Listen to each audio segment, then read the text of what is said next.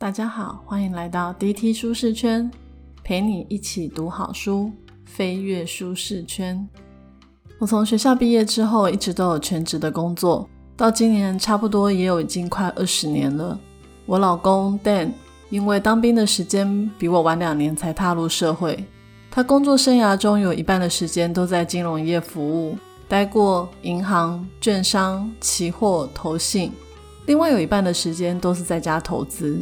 我在植牙的路上跟一般人差不多，就是每天朝九晚五，职务跟薪资年年都有一些调整。但是我并没有因为我赚得多就存得多，而是有多少花多少。从以前一年出国一次，到近几年一年出国两次，要不是 COVID-19，应该还是会这样下去。至于怎么用钱，我老公跟我的价值观不太一样，我们常常为了这种事吵架。我老公用钱的价值观就是能省则省，买任何东西他都会先看 CP 值高不高，会货比三家，考虑很久。之前我们比较少在家煮饭，晚上都是去外面吃，他就会希望一家三口一餐控制在三百块以内。但是我常常都觉得上班已经够累了，我下班很想要舒压，就会想要吃一顿好的。我才没有再管一餐多少钱，明明吃个卤肉饭、干面就可以饱餐一顿，我就是要吃意大利面或小火锅，一餐六七百块以上。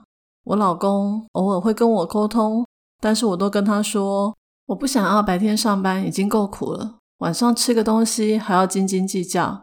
这样子，我赚钱到底是为了什么？一直到去年，我因为生病的关系住进了加护病房，我才开始思考，我可能没有办法一直工作到退休的年纪。但是我手上的存款并不多，如果不工作，我们家的经济来源会掉一大半。但如果再工作，我的身体状况会越来越不好。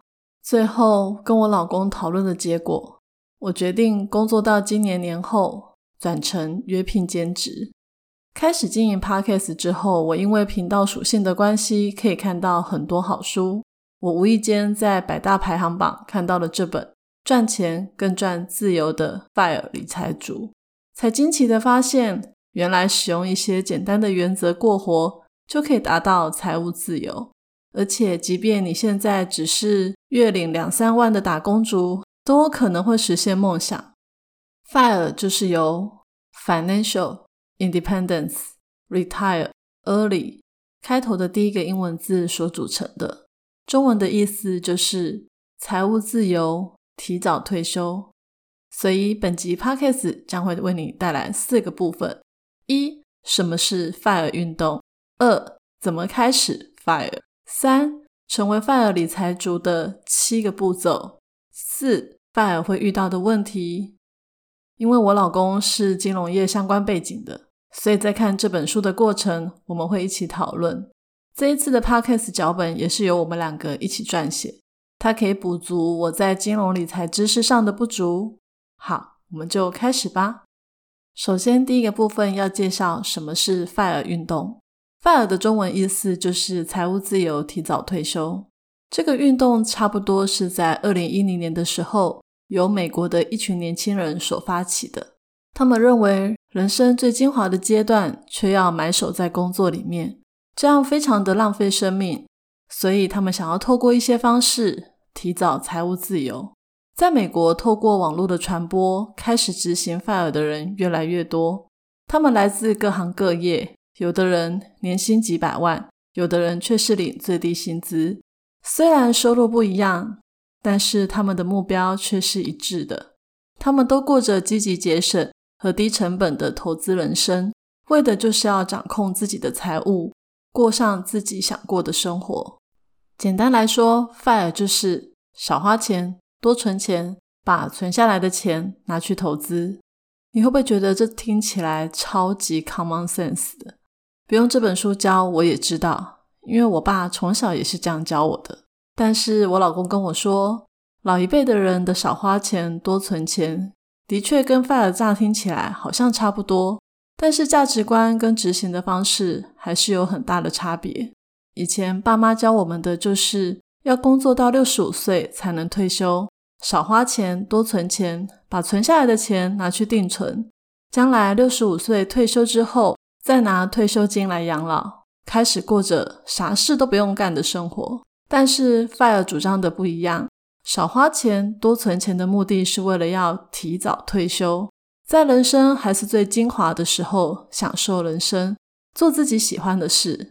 再来，投资的方式也不太一样，他鼓励我们把钱放在。指数型的基金这部分，待会我会跟大家介绍。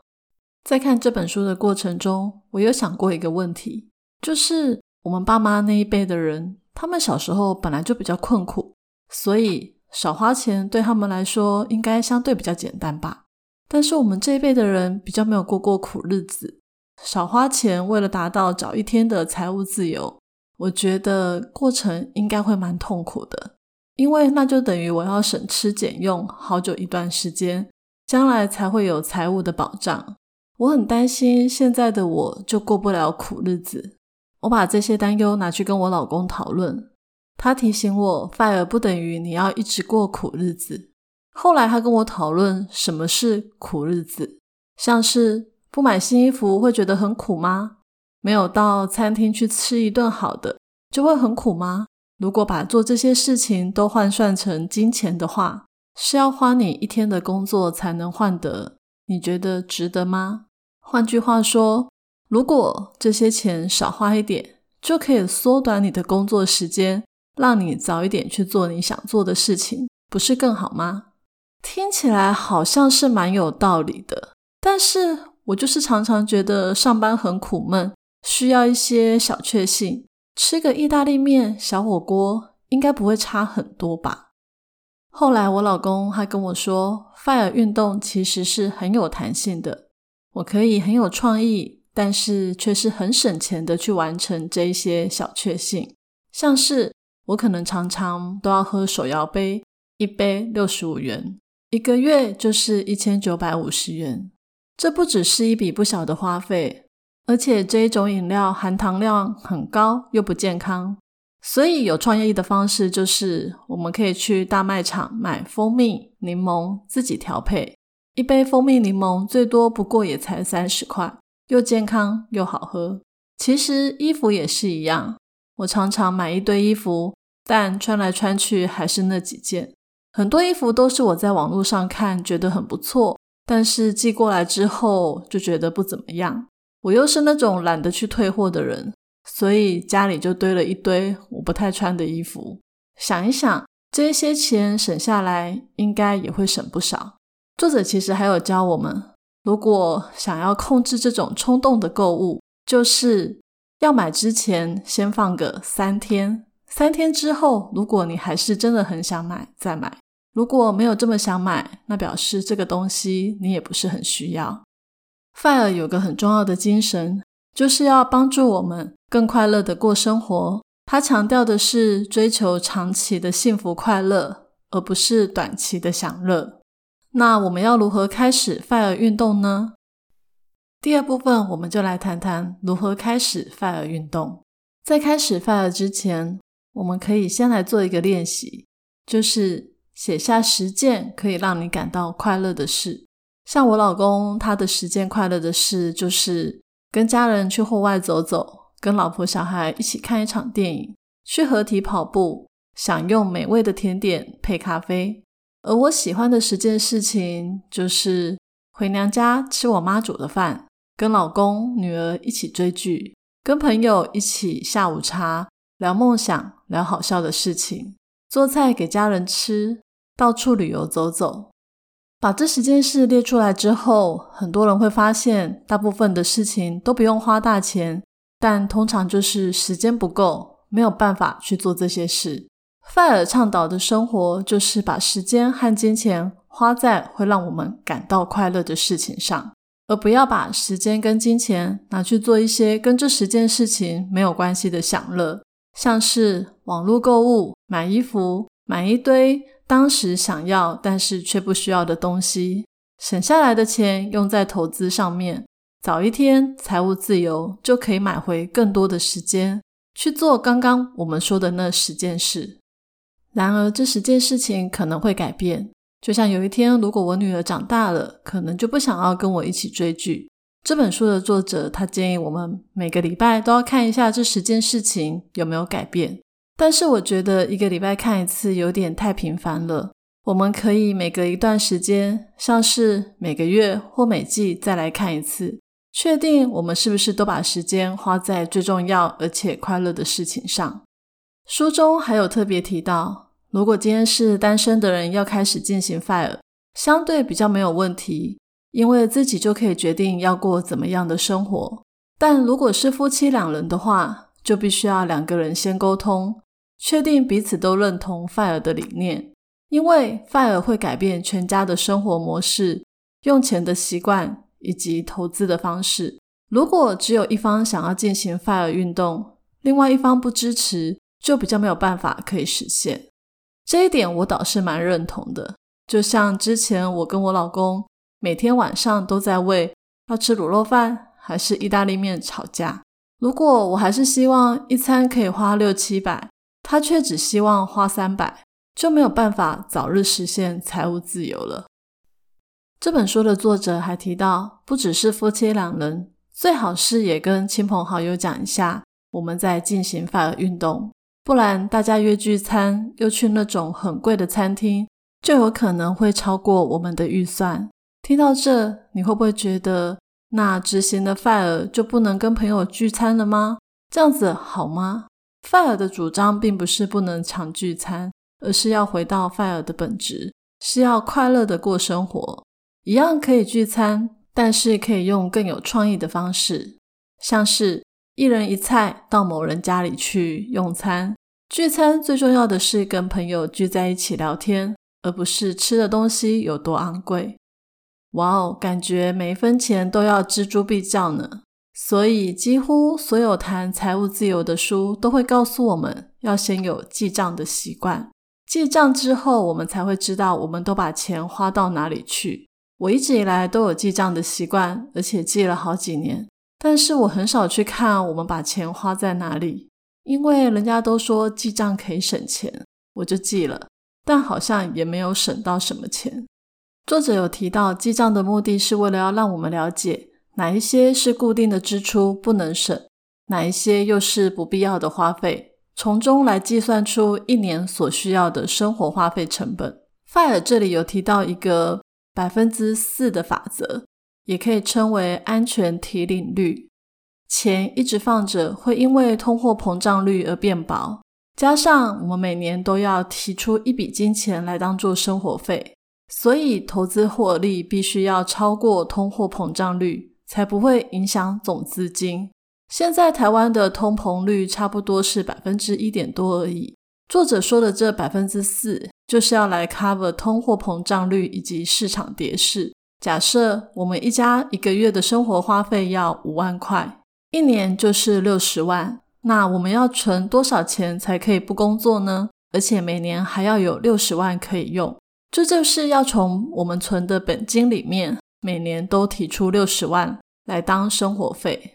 所以本金就是六十万除以百分之四，等于一千五百万。简单来说，我们只要存到了一千五百万，就可以财务自由退休了。我老公说，其实这百分之四也可以用另外一种方式来说，就是预期报酬率。你预期每一年都要有百分之四的获利率来应付你的生活开销。就是本金一千五百万乘以百分之四等于六十万。每个家庭生活开销与要达到的财务自由的金额都不太一样。在台北生活跟在比较偏远的地方生活，因为环境条件不一样，达到财务自由的日期也会跟着改变。但是不管如何，要成为 FIRE 理财族，还是有一些固定的模式可以让我们去进行。接下来，我们就来谈第三个部分，成为 FIRE 理财族的七个步骤。第一个步骤就是要计算你有多少钱，包括你所有的资产，像是现金、银行账户、退休基金、投资项目，还有房子、车子这一类有价的资产。再来，别忘了你的负债，你的负债包括了就学贷款、信贷、车贷、房贷等等。资产减掉负债，就是你所拥有的净值。净值才是你真正拥有的钱。就拿我们刚刚谈到，如果我们家要一千五百万才能够财务自由，这一千五百万指的就是净值，而不是资产哦。知道有多少钱，只是先盘点，看看跟目标金额还差多少。接下来第二个步骤就是要去计算每个月的生活开支。以及可以存到的钱有多少？这个时候就必须要了解所有的金钱的去向，才有办法调整生活的开支以及存款的金额。所以就是要记账。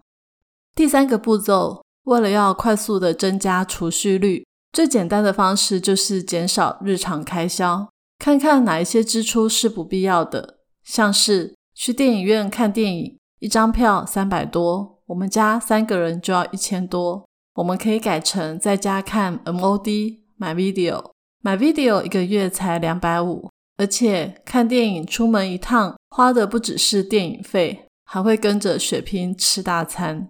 但是有一点比较可惜，就是不到电影院就不能享受到大荧幕的刺激感。就像先前有提到的，发尔运动强调的是删减一些不需要的支出。不是要去剥夺你生活的乐趣，而是要做出符合自己价值观的决定。看电影是为了什么？是希望家人聚在一起，一起享受美好时光。如果是为了这个目的，不一定一定要去电影院看电影，在家看也可以，喝个下午茶，聊聊电影。就像刚刚写下的十件可以让你感到快乐的事，对我来说，最重要就是跟家人在一起。早一天财务自由去做自己喜欢的事，如果牺牲去电影院看电影，就可以离目标近一点，岂不是挺划算的呢？作者在第四步骤有提到要减少支出的大三元，就是花费的最大宗：吃的、住的跟交通。每个人的大三元可能会有一些不太一样，像我们家因为离公司很近，所以交通的花费很少。我们家的大三元是。房租、吃的跟保险。关于吃的部分，台湾的外食不算太贵，跟在家煮的也差不了多少钱，所以可以从吃大餐的次数开始缩减，也尽量不要去下午茶的餐厅之类的，或是先规划一个月正常的伙食费大概是多少，让每一餐都控制在一定的费用里面。到了月底，如果还有余额。还是可以吃大餐犒赏自己哦。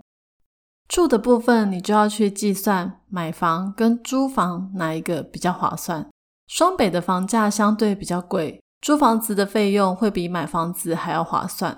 倘若你还是想要买房子，可以考虑买在比较偏远的地方，像是在双北工作，可以在基隆或是桃园买房子，但相对你要付出的通勤时间跟交通费就会变高。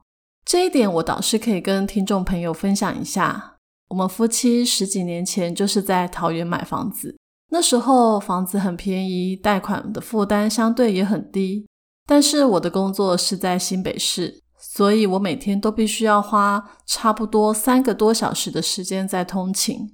虽然交通费也没有很贵，差不多一天一百五十元，但是那个时候我女儿还很小。我每天可以跟他相处的时间超少的。后来，我跟我老公就决定把桃园的房子卖掉了，到我公司附近租房子。我们租的是公寓，租金不算贵。我后来每天都可以睡到早上八点，晚上六点半我就到家了，有好多的时间可以跟家人相处。虽然没有自己的房子，但跟家人相处的时间无价，我觉得非常的值得。步骤四其实是最刺激的一步，这也是个大好机会，让我们可以认清自己的人生是否契合新的目标。经过步骤四将钱省下来之后，第五个步骤就是要让你的存款为你工作。你的钱躺在银行账户里，每分每秒都在使你错失机会，没有办法让钱为你工作。那到底应该买哪一些投资标的？才能让存款为我们赚钱呢？作者建议我们可以投资指数型基金，这一类的基金会选定某个市场指数，按照该指数的组成来购买证券。持有标的完全是依据指数而决定，不需要依靠经理人的主观判断，所以管理费通常较主动型的基金还要低。此外，指数型基金的交易成本通常也比较少，因为经理人只有在指数组成出现变动的时候，或是表现偏离指数太大，才会调整持股，进出场的次数比较少。我老公跟我说，被动式的投资还有另外一种选择，就是指数股票型基金 （ETF），又称交易所交易基金，也是复制市场指数的组成来决定持股的标的。而 ETF 的交易方式跟股票一样，可以在集中市场买卖，例如大家耳熟能详的远大台湾五十，代号零零五零。主要投资的标的就是台湾前五十大市值的股票，有大家都知道的护国神山、台积电、红海、联发科这一类的。作者也建议我们可以去买房地产，因为房地产可以收租金来创造收入。但是在台湾，除非是店面，不然一般的住宅租金报酬率不高，可能不到百分之四。就不符合作者所说的百分之四法则。听众如果想要投资房地产，就必须要先仔细精算过哦。不过，并不是所有人都有余钱可以投资，有些人他们的薪水跟生活费可能差不多都打平了，那这样子有可能财务自由吗？所以第六步骤，作者教我们的就是要增加收入，就像刚提到的。有的人再省也省不了多少，为了赚进更多的现金，除了上班之外，也可以自行创业、做兼职、接案、打零工赚钱。虽然会比较辛苦，但是有了额外的收入，就可以回到步骤五去投资，这样子会比较快达成财务自由。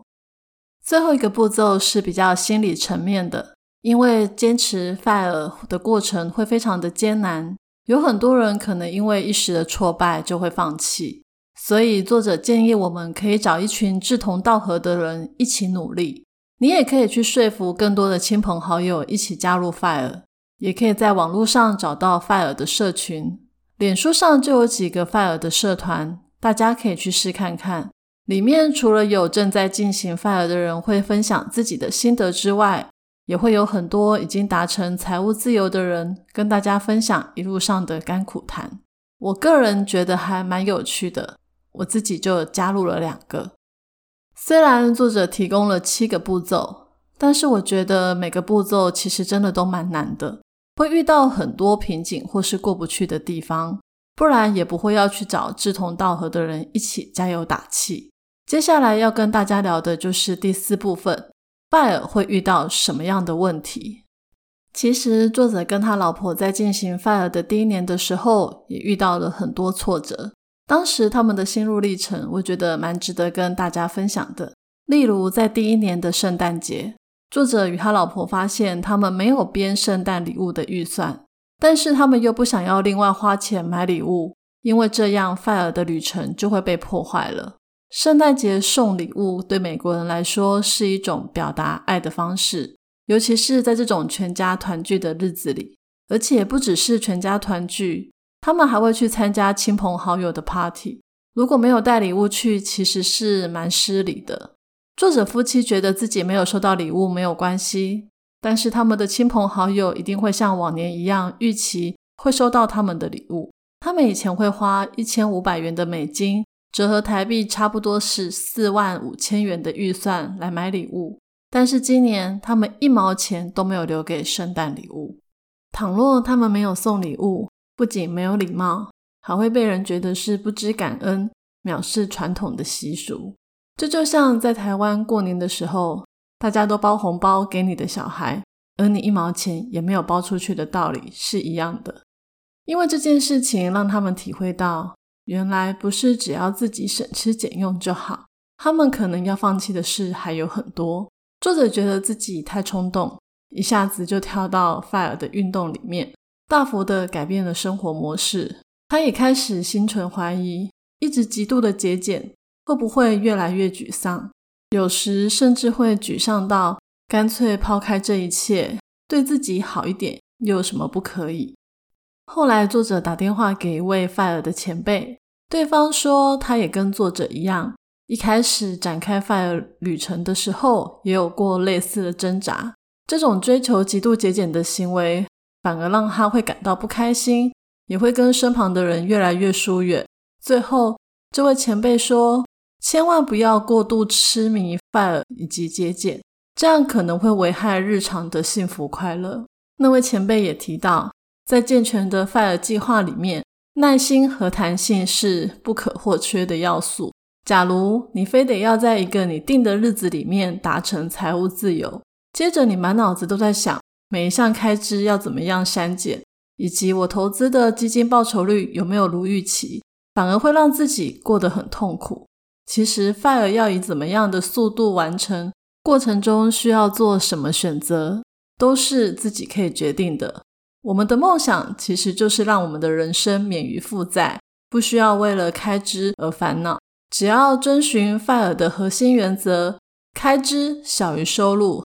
存下大幅比例的金钱，就可以达成提早退休。就算晚个一两年，应该也没有太大的关系。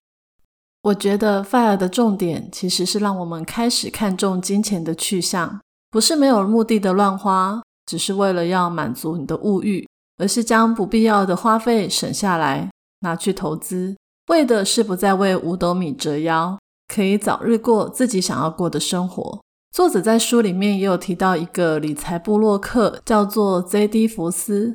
Z.D. 花了很多时间去思考，为什么我们要追求财务自由。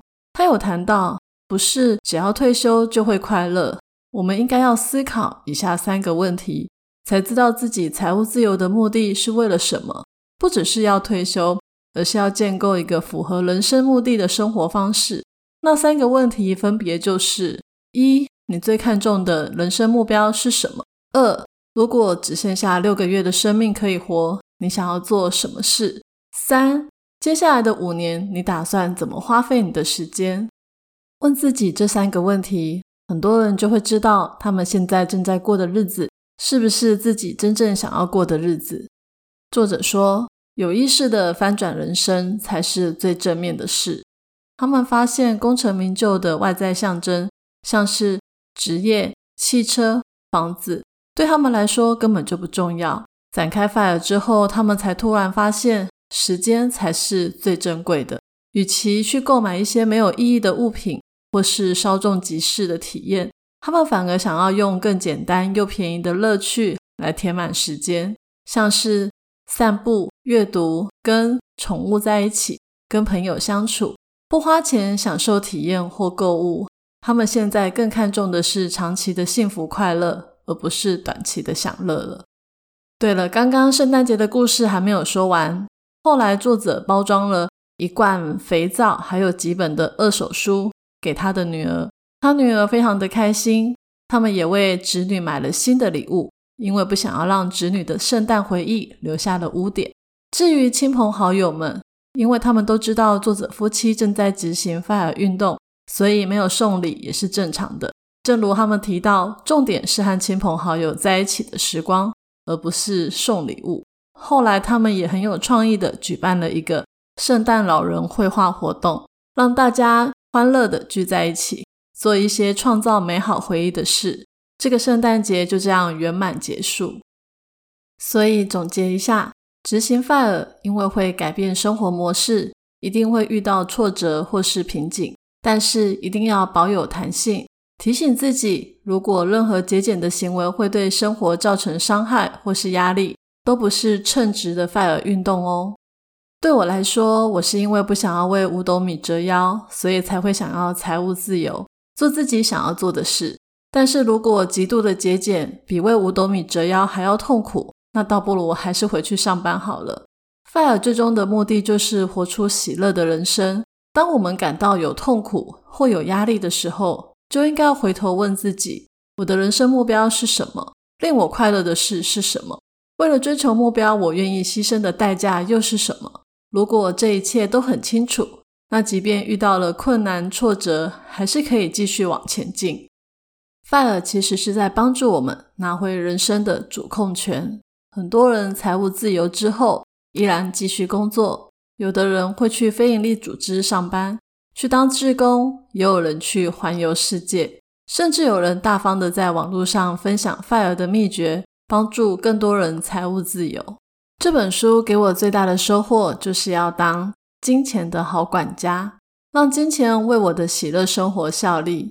喜乐不等于奢侈放纵哦，喜乐是跟亲朋好友一起拥有美好的关系，对社会有贡献、有帮助，活出上帝创造我的价值。